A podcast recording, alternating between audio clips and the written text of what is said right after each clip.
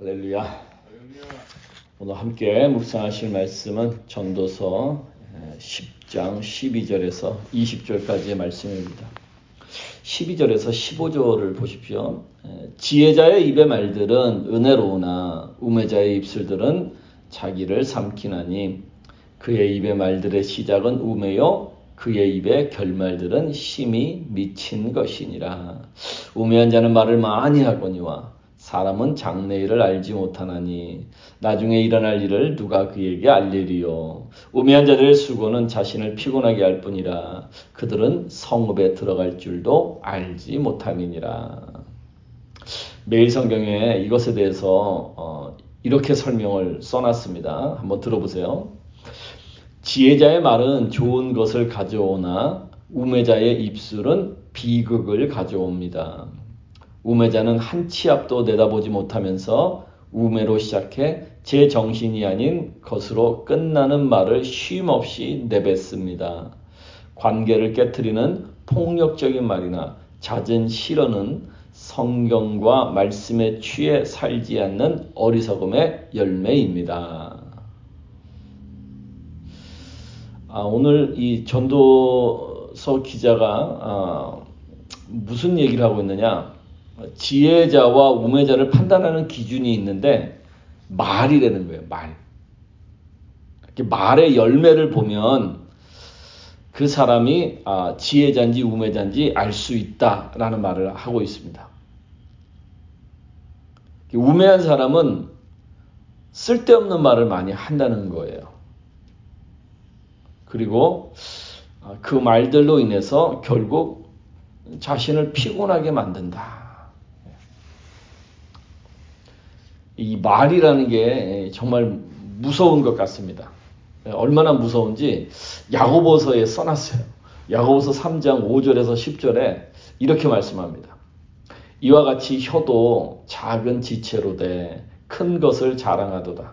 보라, 얼마나 작은 불이 얼마나 많은 나무를 태우는가. 혀는 곧 불이요. 불이의 세계라. 혀는 우리 지체 중에서 온몸을 더럽히고 삶의 수레바퀴를 불사르나니 그 사르는 것이 지옥불에서 나느니라. 여러 종류의 짐승과 새와 벌레와 바다의 생물은 다 사람이 길들일 수 있고 길들여 왔거니와 혀는 능히 길들일 사람이 없나니 쉬지 아니하는 악이요 죽이는 독이 가득한 것이라. 이것으로 우리가 주 아버지를 찬송하고 또 이것으로 하나님의 형상대로 지음을 받은 사람을 저주하나니 한 입에서 찬송과 저주가 나오는도다. 내 형제들아 이것이 마땅하지 아니하니라. 혀가 아, 우리 몸의 지체 중에 작은 지체인데 사람이 이것을 길들이는 것이 어렵다는 거예요. 정말 어렵다. 짐승도 길들일 수 있고 새도 길들일 수 있고 바다의 생물도 사람이 다 길들일 수 있다는 거예요. 그런데 자기 자신의 가장 자기 자신의 지체 중에 작은 지체인 혀를 길들이기 어렵다라는 거예요. 여러분 음, 아주 작은 불장난이 산 전체를 태웁니다. 그러니까 헛되이 한 말 한마디가 신앙의 공동체 전체를 태워버리는 일이 일어난다는 거예요. 야고보서 1장에 크리스찬이 이 말에 관련해서 이 어떻게 해야 하는지에 대해서 이렇게 써놨습니다. 내 사랑하는 형제들아 너희가 알지니 사람마다 듣기는 속히 하고 말하기는 더디하며 성내기도 더디하라.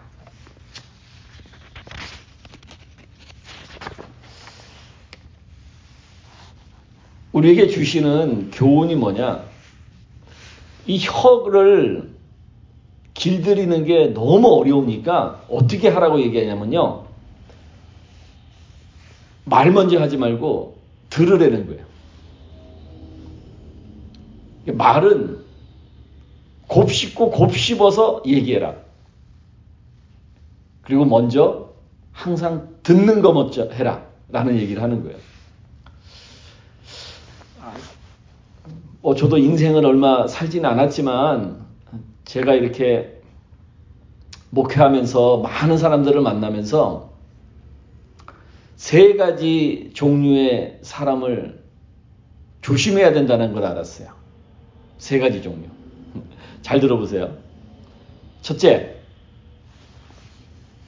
내가 들었는데 하면서 남 얘기하는 사람이 있어요.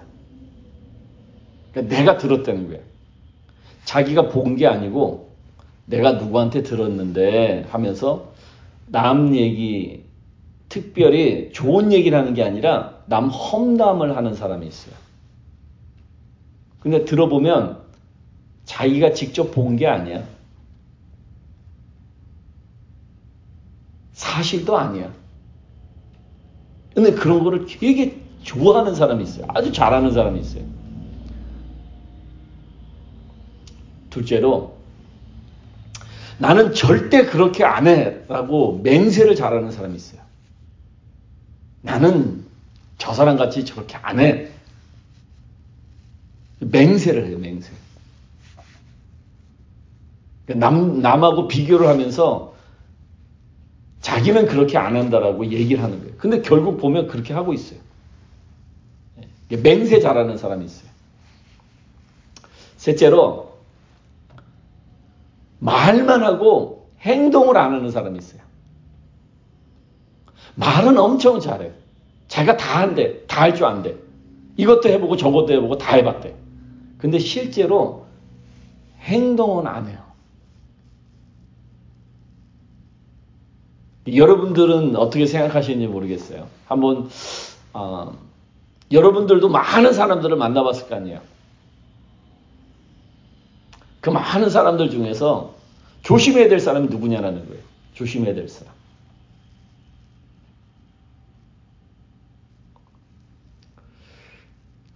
오늘 이 전도서 기자가 참된 지혜가 뭔지에 대해서 어, 우리에게 얘기하는데 어떤 사람이 참된 지혜를 가진 사람이냐?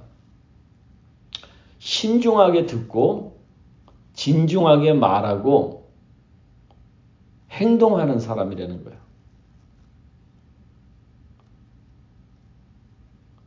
혀를 길들이려고 노력하는 사람. 입에 파수꾼을 세우는 사람. 이런 사람이 진정한 지혜자다라고 오늘 전도서 기자가 말씀을 하고 있는 겁니다. 12절 다시 한번 보세요. 지혜자의 입의 말들은 은혜로우나. 결국 지혜자의 입에서는 어떤 말들이 나오느냐?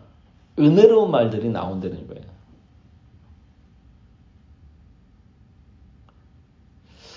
우리가 서로에게 은혜로운 말들을 했으면 합니다. 이 은혜로운 말 하는 훈련이 오늘 전도서 기자가 얘기하는 혀를 길들이는 훈련이라고 저는 생각합니다. 이 말을 할 때 이 말이 듣는 사람과 신앙의 공동체에 은혜가 되느냐 안 되느냐 한번 생각해 보고 말하라는 거예요. 그리고 은혜로운 말이 아니면 일단 입을 다물자.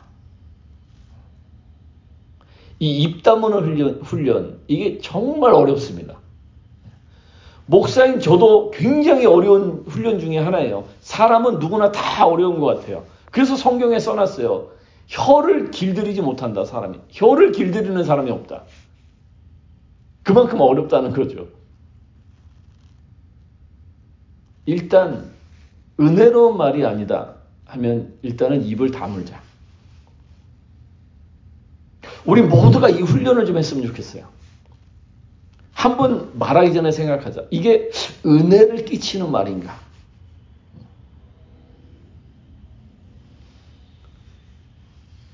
이 훈련을 우리가 모두 다 한다면은 서로에게 의도하지 않았던 말로 인해서 그냥 한 말이에요. 그냥 아무런 의도가 없어. 그냥 생각나니까 그냥 얘기하는 거예요. 그런데 그 말이 누군가에게 상처를 준다라는 거죠. 그러니까 생각한 걸 바로 말하는 게 아니라 이 내 말이 듣는 사람과 신앙의 공동체에 은혜가 되느냐 안 되느냐를 생각하자는 거예요. 그 생각한 게 아무리 자기가 옳다고 생각해도 좋은 생각이라 생각해도 은혜가 안 된다면 말하지 말자. 그러면 의도하지 않았던 말로 인해서 남에게 상처를 주는 일은 많이 줄어들지 않을까라는 생각을 합니다. 그러니까 함께 은혜로운 말하기 훈련을 좀 해보자는 거예요.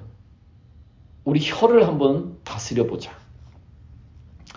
사랑하는 성도 여러분, 아, 오늘도 여러분 만나는 많은 사람들이 있을 겁니다. 그 사람들에게 은혜로운 말을 한번 해봅시다. 오늘 전도서 기자가 얘기합니다. 은혜로운 말을 하는 사람이 진정한 지혜자다. 오늘 은혜롭지 않은 말은 입을 다무는 훈련, 또 은혜로운 말은 하는 어, 훈련을 통해서 오늘 만나는 사람들에게 은혜를 끼치고 오늘 하나님이 말씀하시는 지혜로운 사람이 되시기를 주님의 이름으로 축원드립니다. 기도하겠습니다. 네, 주님, 아, 사람은 어, 동물도 다룰 줄 알고 새도 다룰 줄 알고 심지어는 물 속에 있는 물고기도 다룰 줄 안다고 하셨습니다. 그런데 사람이 자기한테 있는 자기 신체에 붙어 있는 작은 지체인 혀를 다스릴지 모른다라고 말씀합니다. 그만큼 말이 얼마나 위험한 것인지를 우리에게 오늘 말씀해 주십니다. 진정한 지혜자가 누구냐? 은혜로운 말을 하는 사람이라고 하십니다. 헛된 말을 하는 사람이 아니다. 말을 많이 하는 사람이 아니다. 사람에게 은혜를 끼치는 말을 하는 사람. 우리가 그 은혜로운 말을 하는 자가 되기를 원합니다. 은혜로운 말이 아니면 입을 다무는 자가 되게 하여 주시옵소서. 혀를 다스리는 훈련을 하기를 원합니다. 입에 파수꾼을 세우는 자가 되기를 원합니다. 오늘도 만나는 많은 사람들이 있습니다. 그 사람들에게 은혜로운 말을 하는 자가 되게 하시옵시고 은혜롭지 않은 것은 입을 다물게 하여 주시옵소서. 그리하여 지혜로운 사람이 되게 하여 주시옵소서. 감사드리고 예수님의 이름으로 기도드렸습니다. 아멘.